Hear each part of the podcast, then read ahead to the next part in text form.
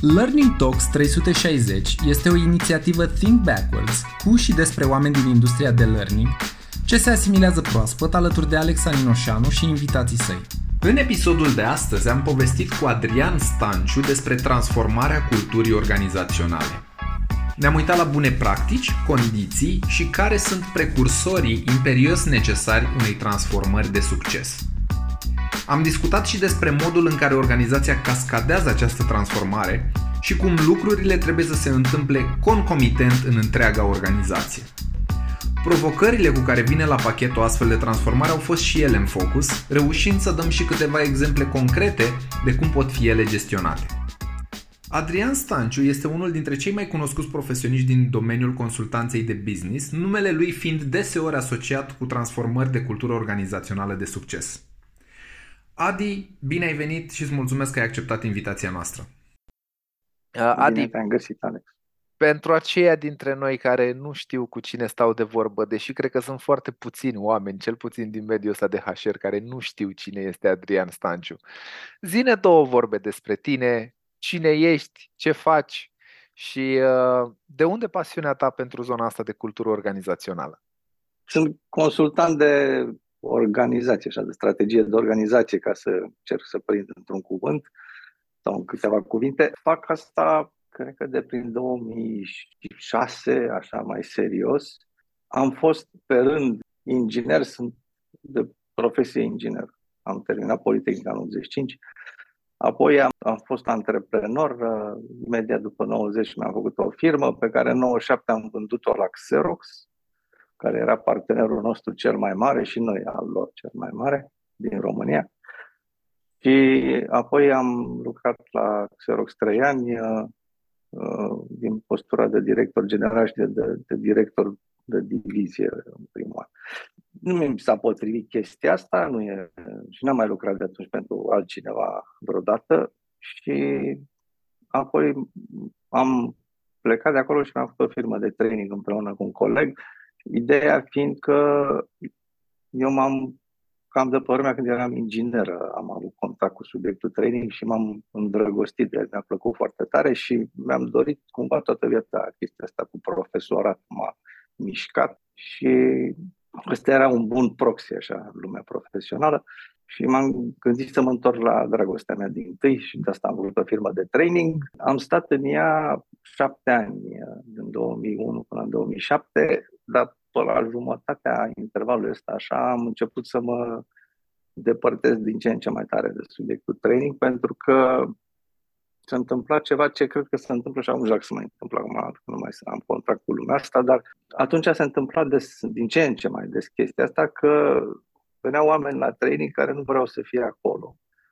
Și erau trimiși de companii în ideea că ei se întorc înapoi și schimbă lumea sau fac ceva, nu se întâmplă nimic. Adică veneau luni la serviciu înapoi și o, făceau fix ce făceau și înainte. Și asta frustra pe toată lumea, adică pe ei frustra că nu mai vreau să vină, mi se pare că e o pierdere de vreme, că oricum se schimbă nimic. Companiile erau frustrate că nu și atingeau obiectivele, ne puneau nouă tot felul de parametri, ca și cum era la noi problema. Uh, iar eu eram frustrat, mi se părea că fac prostie, adică pierd vremea cu lucruri care n-au nicio niciun impact, așa că am căpătat o curiozitate de ce se întâmplă chestia asta, adică de ce într-un context în care toată lumea părea să fie de acord că trebuie schimba ceva, nu se schimbă nimic. Și ce, care e forța aia care ține lucrurile pe loc. Și așa încet, încet am ajuns la conceptul ăsta de cultură de organizație și am început să mă preocup mai sistematic de el iar în 2007 am ieșit din firma de training și m-am, de atunci aproape pot să zic că fac asta. Nu fac doar asta, mai am și alte preocupări, dar cam, cel puțin în zona de consultanță, astea sunt în preocupările mele principale. Nu s-a schimbat mare lucru în piața de training, încă avem la sală oameni care nu-și doresc să fie acolo. Cei drept mai puțini, ai zice, decât în urmă cu câțiva ani. Și cred că asta e impactat foarte mult de modul în care companiile de training comunică programele pe care le desfășoară. E o deschidere din ce în ce mai mare din partea organizațiilor care nu fac neapărat comunicare internă sau dacă fac nu e o prioritate programul X sau Y de dezvoltare, însă au devenit mai deschiși la a ne lăsa pe noi, cei din companiile de training, să venim să facem și partea de comunicare sau măcar să-i ajutăm în direcția asta și cred că asta a început să schimbe puțin uh, rata de adopție și dorința de a participa. Adi, numele tău e menționat deseori în contextul ăsta al conversațiilor despre cultură organizațională. Care sunt câteva elemente cheie la care ar trebui să fim atenți pentru a avea o cultură organizațională sănătoasă în companii? Într-o ordine care nu e neapărat a importanței, dar cred că o primă idee importantă de înțeles aici este că nu se poate să n-ai.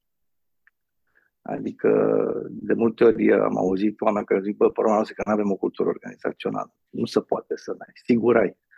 Poate numai pe aia care îți trebuie sau pe aia pe care ți-o dorești, dar sigur ai una. În general, cultura organizațională de foarte mult între oameni, e asimilată cu ideea asta că oamenii sunt trup și suflet alături de organizație. Nu e adevărat, adică există tone de culturi care sunt fix pe dos, sunt toxice și funcționează fix invers, în care oamenii se feresc unii de alții mai mult decât se adun. Deci o idee importantă aici este că grupurile dezvoltă o cultură a organizației, a grupului, așa cum și noi dezvoltăm o cultură noastră, adică nu putem funcționa într-un fel în care uh, orice decizie sau orice acțiune este gândită de la zero. Am fi toți instituționalizați, nu funcționează așa mintea. Mintea are nevoie de pattern repetitive pe care să le aplice și odată ce ceva tinde să funcționeze sau e validat ca fiind un pattern funcțional, el intră în în sistemul nostru automat ce numea uh, Kahneman Sistemul 1 și de acolo merge pe pilot automat. Asta, asta face și un grup, asta face și o organizație. Deci prima idee ar fi că nu se poate să n-ai. A doua idee este că dacă ai ceva și nu-ți convine, trebuie să o schimbi. Asta e la mintea cocoșului. Dar uh, dacă vorbim de schimbare, aici încep să apară tot felul de nuanțe. Aș mai pune două importante ca să e o condiție foarte, foarte la început asta, nu e nici pe departe suficientă, dar ca să reușești o schimbare într-o cultură a unei organizații, trebuie să poți să răspunzi la întrebare de ce ne schimbăm. Nu e singurul lucru pe care trebuie să-l faci ca să, să reușească o schimbare, dar e important rău să răspunzi la întrebare de ce trebuie să ne schimbăm. Pentru că cultura de organizație, în principiu, ca orice cultură, ca orice obicei, stă pe obiceiuri împământenite, stă pe practici împământenite și prima reacție a cuiva când îi cer să schimbe ceva cu care se simte confortabil, te întreabă de ce. Se întreabă de ce, chiar dacă nu pun întrebarea în mod deschis și public, întrebarea plutește în organizație și trebuie să poți răspunde la ea. Ca atare, cultura trebuie să servească strategia. Asta e a doua chestie importantă, adică ca să poți răspunde la întrebarea asta, trebuie să ai un model cultural, să aspiri la un model cultural care îți servește strategia și să poți să explici asta. Băi, noi nu putem să ajungem aici decât dacă facem așa. Și asta să fie o explicație coerentă. Nu poate fi ceva inventat ad hoc să sune bine, cum am văzut o grămadă. Vorbesc acum de destinații, nu de realitate, ca asta altă discuție.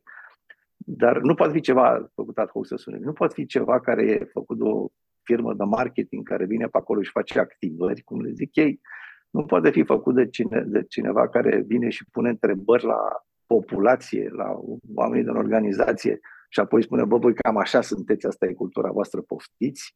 Și asta am văzut făcut de multe ori și nu are absolut niciun sens. Deci trebuie o abordare structurată care să uh, poată să răspundă la întrebarea de ce trebuie să schimbăm ceva. Apoi, uh, următoarea idee importantă pe care aș pune aici este că trebuie înțeles că cultura de organizație nu se poate schimba de la nivelul culturii. Asta iarăși e ceva ce lumea încearcă des și eșuează de fiecare dată. Adică, cu alte cuvinte, nu poți să-i determini pe să se comporte diferit, spunându-le să se comporte diferit. Nu se va întâmpla asta. Faptul că tu, să zicem că ți-ai creat un, o aspirație, un model cultural uh, dezirabil uh, și că ăla e serios făcut și că, într-adevăr, poate fi bine explicat și, bine, și e bine comunicat, dar de mâine lumea se va comporta așa. E super wishful thinking, e 100% wishful thinking, nu se va întâmpla. Adică uh, ideea ultimă pe care aș pune în colecția asta e că structura determină cultura, nu invers. Adică cultura se va crea în funcție de ce sisteme și ce structuri face în organizație. Și aici e o, e o listică extrem de simplă pe care o spun clienților mei și sunt absolut uluit cât de puțin e înțeleasă. Și anume că dacă vezi oamenii că se comportă cumva sistematic, e un sistem care determină comportamentul.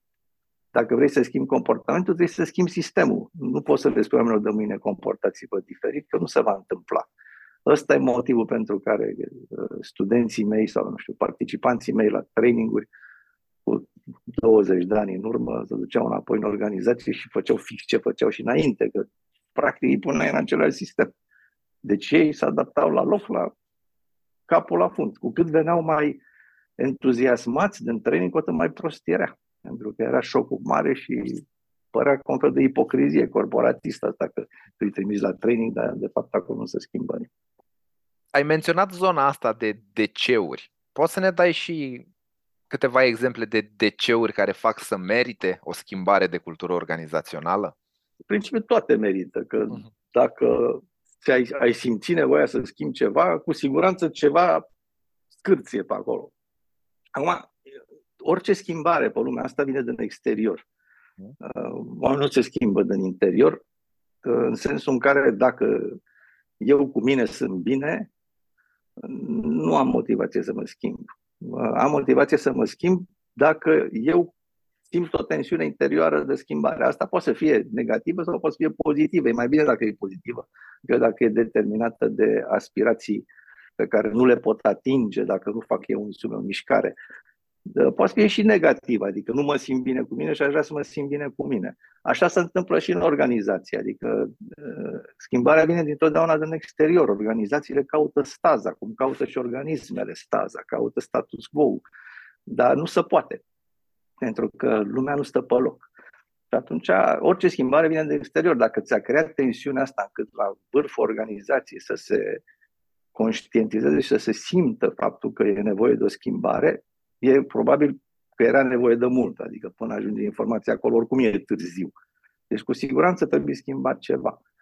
Acum, cele mai tipice schimbări cu care mă confrunt eu, mă confrunt cu după că nu e o luptă, mă întâlnesc eu, sunt de la rigiditate la agilitate. Asta e tema predilectă, dar am și cazuri pe dos cu um, fie firme startup, fie firme antreprenoriale care au crescut peste dimensiuni la care modelul lor hiperagil cu care au condus până atunci nu se mai poate aplica. Uh-huh. Pentru că uh, e mai mult managing by walking around și când ajungi să ai sute de oameni, nu prea mai poți să walk around cu toată lumea. Și atunci uh, au nevoie de un invers un pic, de la să introducă un pic de rigoare. Dar cam astea sunt, uh, asta e tema principală în, în schimbările culturale pe care le-am văzut eu, e pe această axă, dacă vrei, între predictibilitate și agilitate. Pentru că lumea are constante de schimbare din ce în ce mai scurte și asta cer organizații din ce în ce mai agile, iar modelul clasic de management e hiperinagil, adică e făcut în bezna agilității, contra agilității 100%.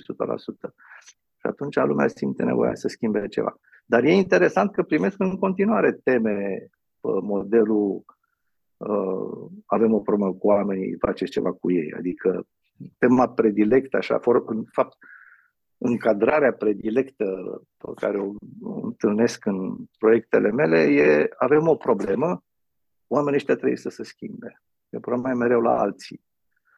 Și de asta spun că sunt foarte surprins că de puțin înțeleasă această idee foarte, foarte simplă, că dacă oamenii se comportă cumva sistematic, e un sistem care determină comportamentul, nu poate fi de la ei problema. În definiție, logic vorbind, nu poate fi de la ei. Și când le explic oamenilor logica din spate, devin surprinși, pentru că ea e foarte clară așa, și simplă. Știi? Nu cine știe ce mare deducție. Dar nu înțeleg așa tot, tot timpul. E foarte ușor să atribui comportamentul oamenilor, caracterului lor, nu contextul. Și are și un nume chestia asta. Se numește eroarea fundamentală de atribuire. Și atunci ți se pare că dacă te trimiți pe ăștia la un curs sau vin unul, face o magie cu ei, o să se schimbe tot. Și nu se schimbă, evident. De aici ideea asta că cultura, structura construiește cultura, că trebuie să te uiți la sistemele care o, care o generează și apoi să umbli la alea. Am ajuns în punctul în care am identificat de ce vreau să fac o schimbare în cultura organizațională, de unde încep? Ce strategii pot folosi pentru a, a asigura, e mult spus, dar pentru a încuraja o transformare de cultură organizațională cât de cât lină? Primul pas pe care ar trebui să-l faci ar fi formularea. Adică, ok, e asta care nu ne place, dar ce vrem de fapt? Înțelegem de ce vrem să schimbăm, dar trebuie să înțelegem în profunzime și în uh, mod structurat ce anume vrem să schimbăm. Și aici ajută mult să ai o înțelegere a prezentului, o înțelegere structurată a prezentului, pentru că felul în care percepi, percep oamenii din organizație prezentul nu e neapărat că e diferit, dar dacă ți-l vor explica, vor, fiecare va vedea, e ca povestea aia cu șase orbi și elefantul, adică fiecare va vedea pe ce e mai aproape și pe ce poate pune mâna. Și atunci e util să înțelegi cum îți arată prezentul și apoi e util să formulezi cum ar trebui să arate viitorul. E, această etapă de formulare, ci și de analiză, diagnoză, dar mai ales de formulare, după părerea mea, trebuie făcută într-un for cât de larg poți. Adică să aduni în jurul subiectului un număr suficient de mare de oameni ca odată ce v-ați decis să faceți ceva și esența subiectului înțeleasă, Uh, asta să se împrăștie mai ușor în organizație, să, să capete tracțiune mai ușor în organizație uh, decât dacă ați face asta într-un for foarte restrâns. Asta e ceva ce mulți oameni fac cu firme de marketing sau de branding și niciodată n-am înțeles de ce, pentru că chiar n-au absolut nicio legătură cu subiectul. Pentru că văd chestia asta cu cultura și cu valorile organizației ca o chestie pe care o comunici în afară, adică o spui la clienți, o spui, bă, uite, fii atent cum suntem noi, ce șmecheri suntem noi. E o prostie, adică, în primul rând, e o prostie să îți propui să ai cultura pe care o ai, adică, de ce ai vrea să ai asta? Adică pleci de la premisa că ești perfect.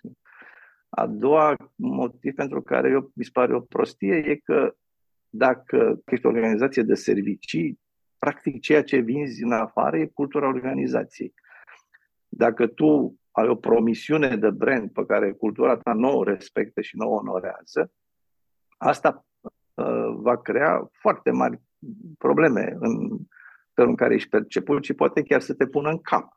Adică dacă ești o companie care face produse gen Apple, de pildă, poți să te gândești uh, că poți să ai un anumit fel de valori pe care le vinzi uh, pieței care sunt încorporate în produs. Dacă ești o firmă de servicii, cum e Orange, de pildă, ce vinzi e calitatea serviciilor.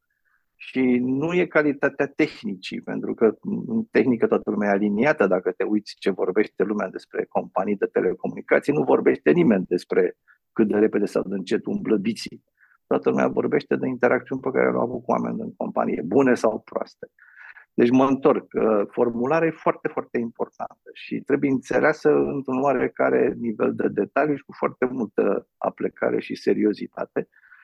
Și în principiu trebuie concretizată într-un document de destinație care să cuprindă valori și norme, adică să poți să circumscrii un spațiu dezirabil, așa am vrea noi să fim, dar într-un fel în care să poți să, să poți să normezi un pic încă din partea de descriere um, subiectul, pentru că valorile au problema asta că sunt vagi și interpretabile și trebuie cumva surmontată chestia asta. Nu se surmontează doar cu un text, dar e un bun început. Adică dacă, de exemplu, numești acolo, nu știu, agilitate, trebuie să explici ce înțelegi până asta, că oameni diferiți o să înțeleagă ceva diferit. Și tot așa, da? adică asta cu formularea, prima chestie, formulatul e foarte important. Chiar dacă la sfârșit este un document pe care dacă îl citești se pare că e la fel cu toate celelalte, dacă ai făcut-o serios, o să ai, uh, o să ai uh, argumente foarte puternice, practic în spatele fiecărui cuvânt din acel document și o să poți să explici ce vrei și de ce, cu mare ușurință. Următorul pas pe care trebuie să-l faci, evident, e să faci această explicație, adică să ajuți oamenii să înțeleagă care e destinația. Și aici discuții de astea, de gen, cum zic, marketerii activări ajută, într-adevăr.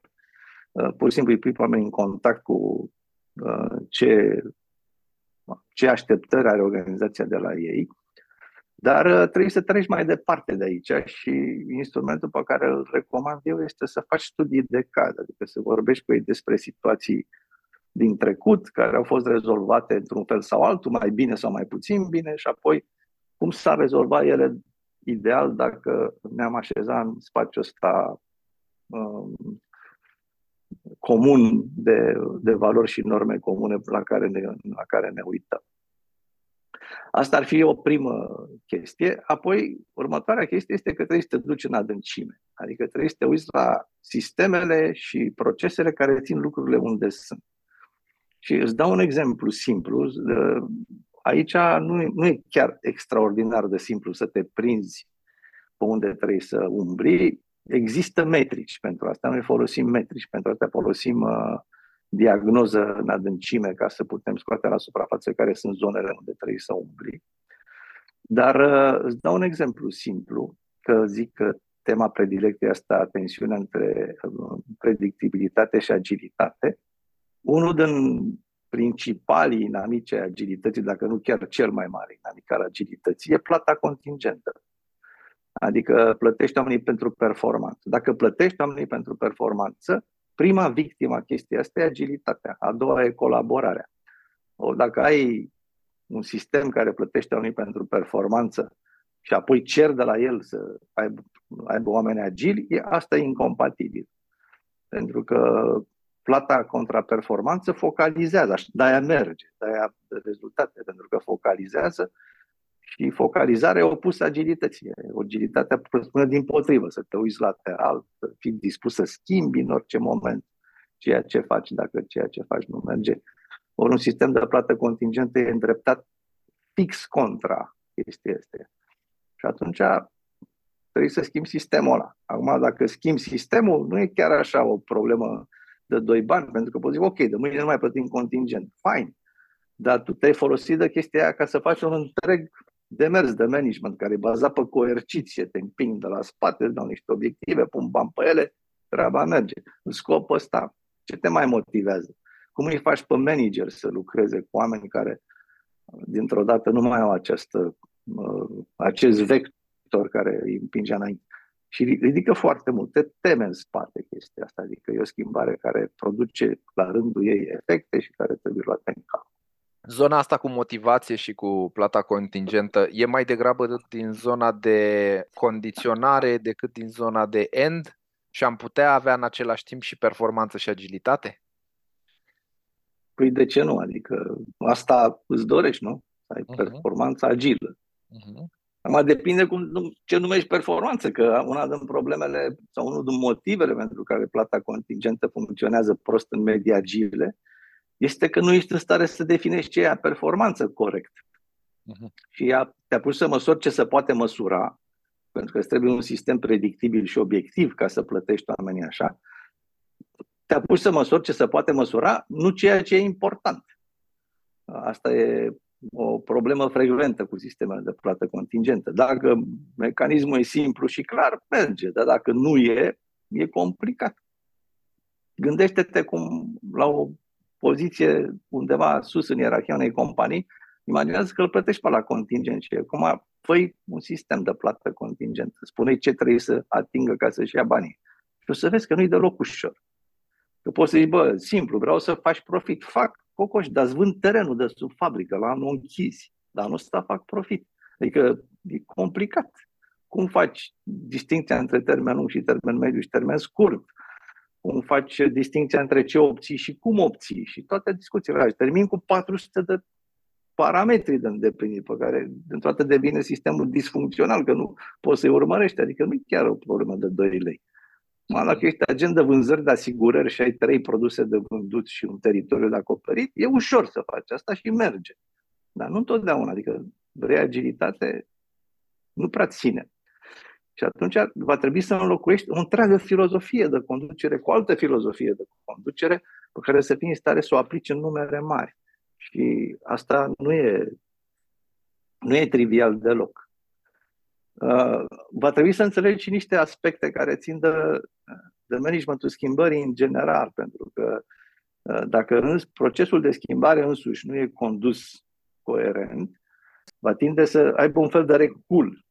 De ce? Pentru că dacă lumea nu cumpără foarte tare ideea de schimbare și dacă există suficient de mulți uh, denigratori care ar vrea să vadă schimbarea nereușind, uh, obstacolele devin din ce în ce, devin, sunt uh, exacerbate foarte tare și la un moment dat organizația zice, bă, dă o dracu că nu merge și hai să ne întoarcem la ce am făcut, că aia măcar mergea cu, uite, asta de rezultate proaste și s-ar putea să dea o vreme rezultate proaste.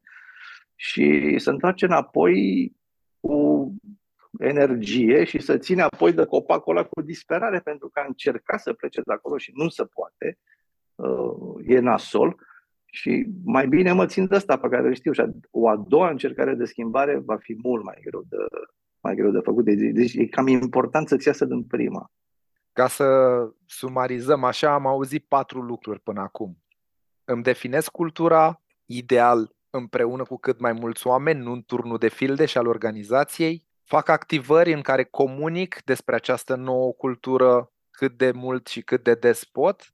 Mă uit la sisteme și adaptez sistemele în așa fel încât ele să susțină noua cultură și susțin tot procesul ăsta de change management în cadrul organizației dacă vreau să mișc lucrurile mai departe în direcția potrivită. Nu putem vorbi doar de lucrurile bune fără să vorbim și de provocările cu care vine la pachet o schimbare de cultură organizațională. Care sunt cele mai des întâlnite și unde apar ele, cum se manifestă? Cea mai des întâlnită și poate nu chiar cea mai greu de surmontat, dar greu de surmontat. E chestia asta de care ziceam la început, și anume faptul că multe din, sau cele mai multe din uh, temele mele de consultanță au fost încadrate în felul ăsta. Avem o problemă, oamenii ăștia trebuie să se schimbe. E foarte dificil să schimbi ceva ce ai făcut cu mâna ta. Ăsta e motivul pentru care foarte mare parte, 70-80% din schimbări organizaționale se fac cu management nou. Că e foarte ușor în comparație să schimbi ceva ce au făcut alții și e foarte greu să schimbi ce ai făcut tu. Când ești în situația de a schimba ce ai făcut tu, um, prima idee importantă la că, pe care trebuie să o uh, internalizezi este că prima țintă de schimbare, înainte să vorbești cu oricine ești tu, ăla de la vârf, Uh, de ce asta? Pentru că era un banc când eram eu copil, uh, pe vremea comuniștilor, industria de armament a României era destul de mare și de uh, bine dezvoltată. Vindeam armament în tot felul de țări, de ăsta sovietic, dar de bună calitate în tot felul de țări. Doar că era ultra secretă și era camuflată în fabrici de tot felul. Era una la Cugir care făcea mașini de cusut, era una la Tohan care făcea biciclete, dar în spate era o mare uzină de armament. Făceau câteva mii de biciclete și milioane de AKM-uri. Și era un banc pe vremea aia, că nu era, era secret, dar o știa toată lumea, că unul fura piese din fabrică de la Tohan ca să-și facă bicicletă și cum le asambla ieșea tot mitralieră. Că dacă piesele cu care lucrezi sunt de mitralieră, faptul că tu vrei acum să le pui diferit, până la urmă, ca să funcționeze, tot mitralieră iese. Adică trebuie să înțelegi cu ce zicea Einstein, că nu poți să schimbi un sistem cu același mental cu care l-ai construit. Trebuie să spui întrebarea, pe ce asumții am creat acest sistem? Și dacă trebuie să-l schimb, ce, ce, ce asumții, ce credințe ale mele trebuie să schimb? Dacă nu ești dispus să schimbi nicio credință, n-ai nicio șansă. Adică tu zici, bă, eu stau pe loc, eu sunt total, m-am înțelepțit acum, am înțeles că ceva trebuie făcut diferit. Fain. Dar ce convingeri trebuie să schimbi dacă ai înțeles asta ca să iasă treaba? Dacă răspunsul tău e niciuna, n-ai nicio șansă. Se întâmplă chestia asta și e greu al dracu, mai ales la oameni de ăștia puternici care au făcut lucruri, uh, le-au ieșit lucruri în viață foarte greu. La unii, practic, imposibil. Ăsta e un obstacol mare. Acum, cum ziceam, de multe ori el se rezolvă prin faptul că schimbările de organizații se petrec cu management nou, adică s-a schimbat proprietarul sau s-a schimbat uh, sau acționarii au numit un alt manager sau alt management pentru că s-au prins că le trebuie altceva. Și atunci vine cineva care nu are acest obstacol, că nu e la crea. Dar și acolo e întrebarea dacă înțelege și dacă are mentalul potrivit ca să obțină schimbarea, schimbarea pe care și-o dorește. Îți dau un exemplu simplu, tot așa, multe, care, multe discuții care pot intra aici. Dar dau un exemplu simplu, foarte mulți manageri, foarte mulți manageri, cei pe care îi cunosc eu, cred că progresul vine din frustrare. Că dacă oamenii nu sunt frustrați de nimic, ei nu se vor schimba și că treaba lor e să-i frustreze, adică treaba lor e să le, să le uh, pună presiune ca ei, să, ca ei să se miște. Acum, un astfel de sistem funcționează și a funcționat vreme 200 și ceva de ani. Dar dacă îl construiește așa, el va tinde să producă un mecanisme de conducere care sunt bazate pe frică și amenințare. O reacție a la amenințare este să scape de amenințare. Ca să scapi de amenințare, agilitatea nu e deloc ceea ce vei face. Faci orice altceva decât agilitate. Și atunci, dacă tu îți păstrezi această convingere simplă, la care nu te-ai gândit niciodată și pe care nu ții în minte în mod conștient, o să-ți iasă tot timpul mitralieră. Asta e un obstacol mare. Un al doilea obstacol mare este că oamenii nu înțeleg complexitatea fenomenului și nu neapărat al fenomenului culturii, ci în general complexitatea fenomenului de a organiza și de a conduce o organizație. Pentru că au condus-o în principiu până metode foarte simpliste în general. Majoritatea sunt conduse foarte simplist și prin metode uh, învățate pe parcurs, care s-au perpetuat din generație de manageri în generație de manageri, nu ți-ai pus problema cum funcționează sistematic totul și dacă cineva îți ia instrumentul ăsta, dacă tu ai un ciocan, toate lucrurile pe lume scuie, dacă ți-am luat ciocanul, te ești pierdut și nu înțeleg complexitatea. Vi se pare că e ceva ușor de făcut, că trebuie să vorbim pe aici, luăm pe cea de la HR, îi dăm tema de supe de cultură, o batem pe aia la cap în fiecare lună că ce ai făcut pe cultură, ce ai făcut, adică ca și unui problem altundeva. Nu înțeleg că e în adâncimea organizației, în ADN-ul organizației și înțeleg, să înțeleagă chestia asta, că e un sistem și că trebuie toate componentele sistemice ale organizației trebuie investigate. În principiu sunt patru arii mari pe care trebuie să aria de structuri, de sisteme, de uh, procese, adică cum funcționează procesul de lucru, dacă procesul de lucru te îndeamnă să fii agil sau să fii mai degrabă conservator. Și uh, last but not least, uh, care e atitudinea liderilor, dacă liderii înțeleg ce au de făcut, dacă conduc în sensul și spiritul culturii pe care vrei să o crezi. Și aici, la acest ultim subiect, e ultima provocare despre care aș vorbi, și anume că ai nevoie de, o, de echipe de lideri și de manageri care să, să conducă în spiritul noii culturi și Aici nu doar că trebuie să schimbi tu mentalul, dar trebuie să-l schimbi mentalul la niște zeci sau poate sute de oameni dacă ești o organizație mare care conduc organizația. Și aici iarăși un efort mare de făcut, pentru că nu e doar să-i trimiți la training, ci trebuie cumva să înțeleagă în ce măsură sunt parte din soluție și în ce măsură sunt parte din problemă. Adică unde ar trebui să schimbe ceva și de ce și cum și apoi poți să le pui la dispoziție niște resurse de astea de tip dezvoltare care să-i ajute să facă tranziția.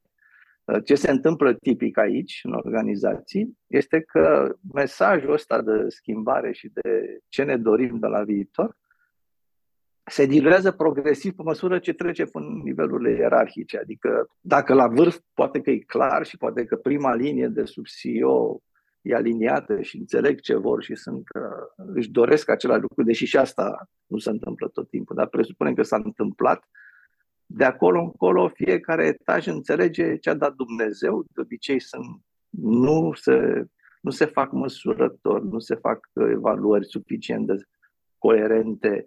Uh, și oamenii se uită și ei pe ce le cer șefilor și ce înțeleg. Din ce înțeleg ei, o parte traduc, o parte bine, o parte traduc prost, aia de sub ei înțeleg și mai puțin, aia înțeleg și mai puțin. Problema e că cultura unei organizații există la nivelul cel mai de jos, nu la nivelul cel mai de sus. Pentru că nivelul cel mai de jos se întâlnește cu realitatea, se întâlnește cu clienții, cu competitorii, acolo vrei schimbare. Și dacă o lași să se ducă așa, nu ajunge nimic jos. Ajunge, e ca la telefonul fără fir. Și atunci Ultima provocare pe care aș lista aici e că trebuie să acționezi la toate nivelurile organizației cam în același timp. Și foarte serios, asta presupune mult efort și multe costuri, pe care lumea nu le ia în calcul. Nu-și dă seama că trebuie făcute toate, îi pare că e ușor. Și nu e, e al dracului de greu. Și uh, cere eforturi serioase, și anume din partea tuturor, uh, tuturor managerilor, adică nu doar uh, delegată undeva la HR să se ocupe trei oameni de ea din propria experiență am văzut că singurele transformări, uh, procese de schimbare a culturii organizaționale care funcționează sunt astea în care organizația, nu doar senior leadership-ul, simte că participă la acea schimbare și atunci când participă, așa cum spuneai tu, odată cu toată lumea, nu la șase luni după ce senior leadership-ul a făcut un, o sesiune de team coaching sau un workshop în care au definit viziunea, aflăm și noi despre ea. Cu cât sunt implicați mai devreme mai mulți oameni, cu atât sunt șanse mai mari ca ei să devină ambasadori ai schimbării. Ai menționat puțin mai devreme un lucru pe care aș vrea să-l explorăm puțin și anume faptul că uneori există oameni care își doresc ca schimbarea să eșueze.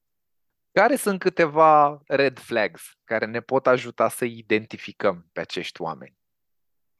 Eu aș pleca de la o analiză de stakeholder, ceva ce iarăși nu prea se face.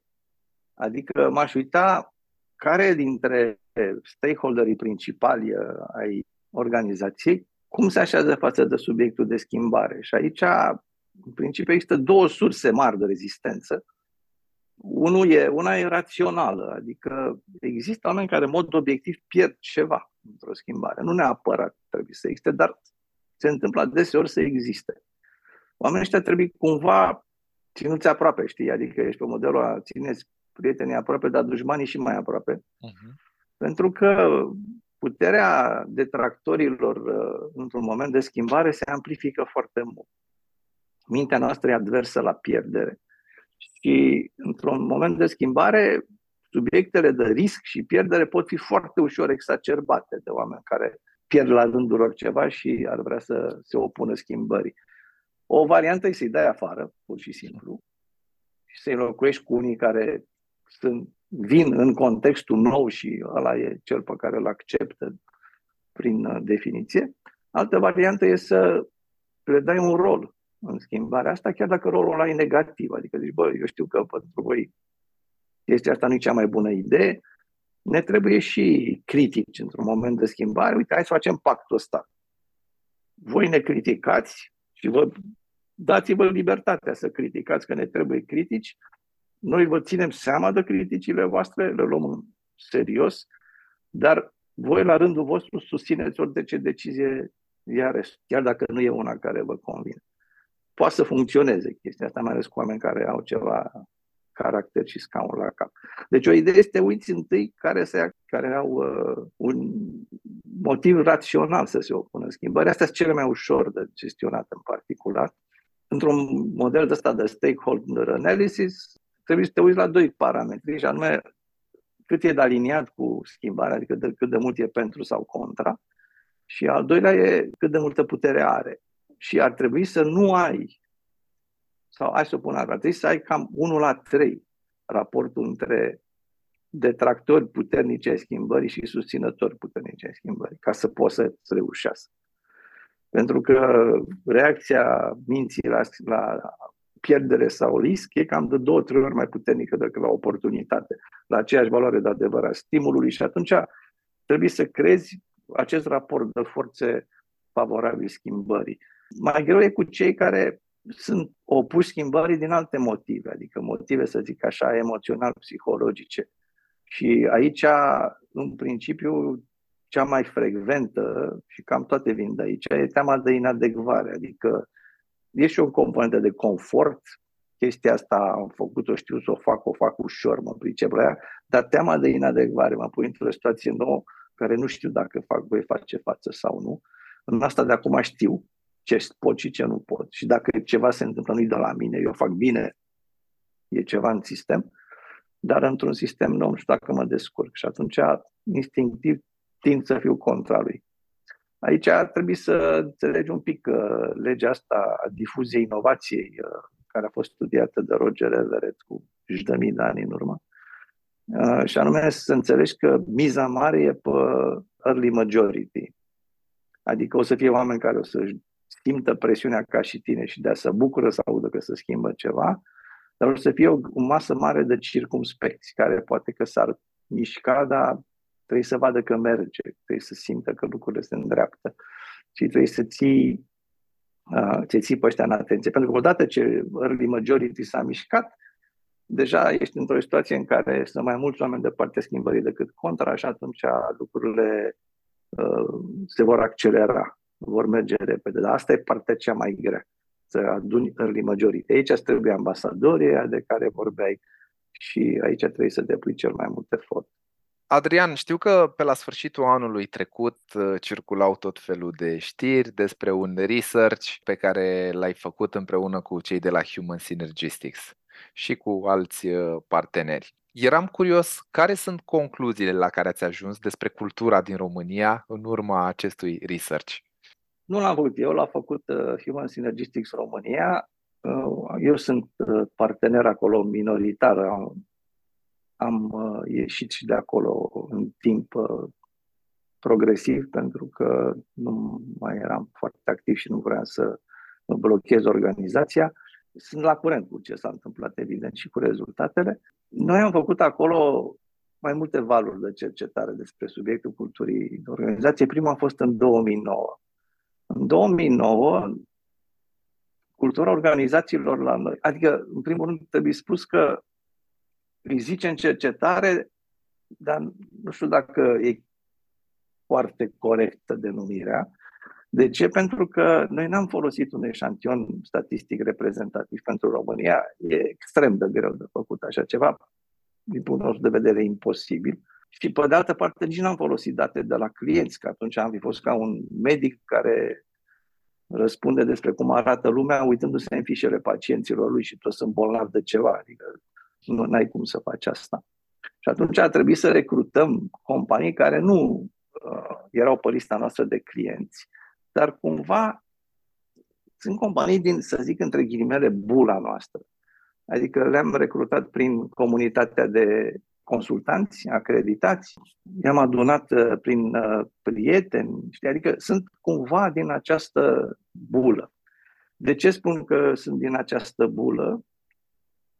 Pentru că, în mod poate paradoxal, habar n-am, dar România e cumva outlier, în, cel puțin în țările din, uh, uh, din lume de unde avem noi date. E cumva outlier prin aceea că modelul cultural ideal în mintea uh, celor pe care intervievăm noi, care sunt și manageri și non-manageri, nu e aliniat cu deloc cu modelul culturii naționale. Adică e complet outlier. Ceea ce ne duce pe noi cu gândul că ne mișcăm într-o anumită strat al societății care e semnificativ diferit în credințe și așteptări decât România întreagă. Asta ar, ar greva cumva cuvântul ăsta cercetare, că nu pot să am pretenție, zic, băi, așa arată organizația de România.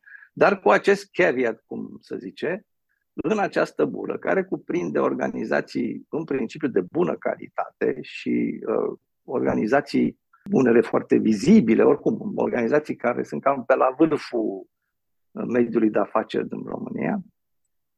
În 2009, organizațiile organizațiile din România aveau mai multe, sigur, mai multe lucruri care s-ar putea spune, dar erau câteva dimensiuni care ieșeau în evidență. Cel mai tare ieșea în evidență competitivitatea.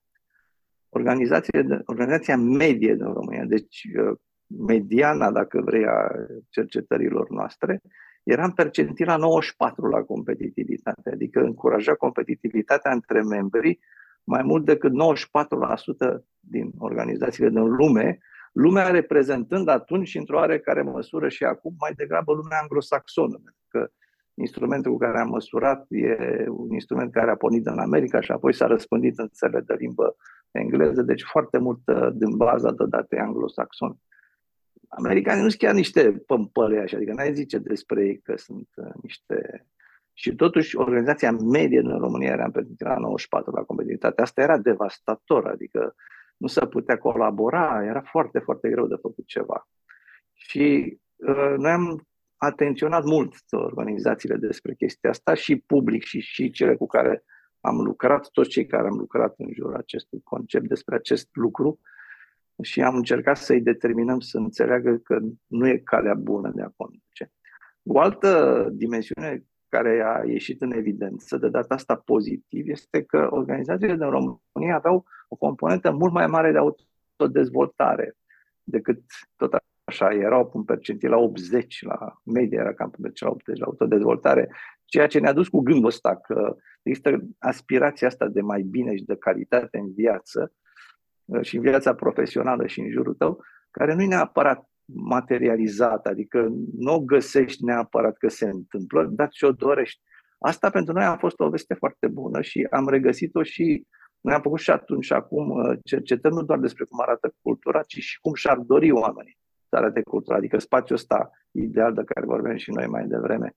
Iar spațiul ăsta ideal e foarte, foarte pozitiv, foarte constructiv. Adică chiar dacă organizațiile nu erau neapărat conduse așa, dar oamenii și managerii, cei de la vârf și cei din organizații, își doreau organizații constructive, deschise, cu uh, accent pe calitate și așa mai departe, ceea ce ne-a dus cu gândul că vom vedea progrese, pentru că totuși dacă toată lumea își dorește, la un moment dat, încet, încet lucrurile vor schimba. Și asta e ce am constatat. Am constatat și în al doilea val care s-a întâmplat, mai țin exact, până 2000, cred că până 16, așa, am făcut al doilea val.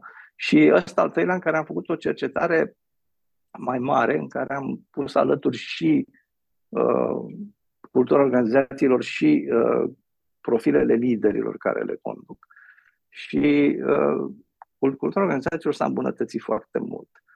Deci avem un progres foarte vizibil. E adevărat că a durat 13 ani, adică nu se întâmplă ușor, dar progresul e vizibil și dinamica e clară și e pozitivă. Deși foarte mulți oameni sunt foarte critici și așa, dinamica e clară și pozitivă. Trebuie spus că în eșantionul ăsta avem relativ puține companii dintre astea multinaționale care cumva domină peisajul economic la noi. Uh, it's not a bug, it's a feature. Pentru că, în particular, uh, cultura în companiile astea multinaționale nu prea e condusă. Adică nu prea le pasă de subiectul ăsta și nu e pe lista lor de priorități.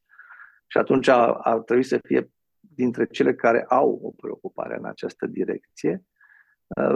Pe de altă parte, ca să poți să faci management cultural și ca să poți să îndrepti ceva, trebuie să ai o, un fel de autonomie strategică, dacă vrei, adică să poți să-ți construiești propriile pârghii și proprii strategii și foarte puține din aceste organizații dau autonomie strategică la, la organizații așa mici cum sunt organizațiile din România. Și atunci multe dintre ele pentru noi sunt nerelevante, um, ceea ce iarăși cumva îngustează câmpul de cercetare. Dar acestea fiind spuse, există un progres uh, evident. Mai există în continuare probleme semnificative la nivelul leadership-ului, mai ales probleme de mentalitate. Asta aici e, cred că, următorul, nu știu cum să zic, următorul, următoarea frontieră, următorul front de lucru la mentalitatea liderilor de la vârf, uh, pentru că, și asta avem foarte clar din datele de anul trecut, schimb, uh, schimbări mici de mentalitate produc schimbări foarte mari de impact. Adică dacă ai, dacă ai credințele nepotrivite, sistemul de sub tine o ia razna și tu nu știi, nu ești în control de el.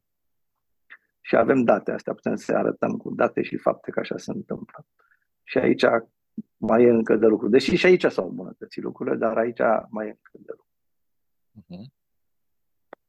Adrian, ne-ai dat foarte multe lucruri valoroase azi, de la provocări până la strategii pe care le putem implementa.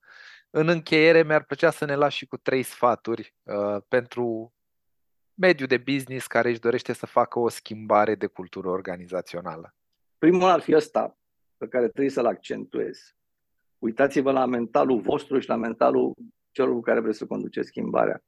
Pentru că probleme mici sau, eu știu cum să zic, deviații mici de filozofie produc deviații mari de impact. Și când spun deviații mari de impact, mă refer la deviații între ce vrei și ce obții. Că noi am măsurat asta cu liderii, ce își doresc și ce obțin și pot să le arăt chestia asta. Deci e important să vorbiți despre valorile și despre credințele și despre asumțiile cu care conduceți organizația înainte să vă apucați de ceva și să vă asigurați că vă aliniați în direcția asta. Ehm, dacă nu puteți singuri, luați-vă ajutoare, că de-aia suntem noi pe aici, trebuie, trebuie să trăim și noi ceva, dar uh, e important asta. Și e important ca, organi- ca echipa de la vârf să fie bine așezată și bine aliniată, să vă rezolvați diferențele de viziune între voi, să vă rezolvați micile rivalități dintre voi, adică nu puteți intra într-o schimbare de, de organizație uh, cu o echipă fragmentată la vârf. A doua chestie pe care aș spune este înțelegeți că e un proces de durată lungă și de mare complexitate care trebuie abordat în totalitate. Dacă îl abordezi dintr-un singur unghi, oricare ar fi acel unghi, cu siguranță nu va merge. Deci trebuie să înțelegi lucrurile în complexitatea lor și să le uh, abordezi în complexitatea lor. Și a treia idee pe care le-aș spune e uh, înțelege că nu se poate cascada sau că se cascadează prost. Adică nu e suficient să vă aliniați la vârf, trebuie să-ți propui să, să, să împrăști, adică pe de o parte să schimbi sisteme, că e o chestie complexă, dar să împrăști chestia asta într-un mod uh, susținut și unitar în toate nivelurile organizației, pentru că uh, mesajul se pierde, se pierde pe parcurs și tinde să creeze haos în organizație. Adică era un banc celebru cu Robert Mugabe, că atunci când a ajuns el președinte al Zimbabwe, a vrut să înlăture moștenirea colonială și a zis, bă, ce dracu conducem noi pe stânga, că lumea liberă conduce pe dreapta, asta e o moștenire de la Imperiul Britanic, ia să ne mutăm noi cu traficul pe dreapta.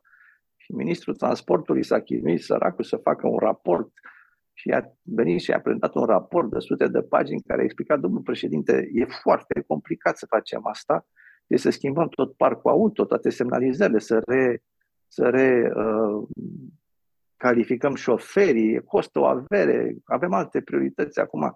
Și zic, bine, bine, ok, dacă nu se poate cu toată lumea, să începem cu camioanele. Nu poți să încep cu camioanele, adică trebuie să Trebuie să muți tot sistemul în altă parte relativ repede. Uh, și de aici, poate că mai dau și a patra chestie, ține un pic de ochi și pe subiectul change management, ca să poată să iasă toată discuția. Adis, mulțumesc tare mult că ai acceptat invitația noastră. Uh, a fost o conversație de real interes și cu multă valoare pentru mine și mi-au foarte multe lecții aplicabile pe care să le duc în conversațiile despre cultură organizațională și îți mulțumesc pentru asta. Pentru puțin, mă bucur dacă am fost de folos.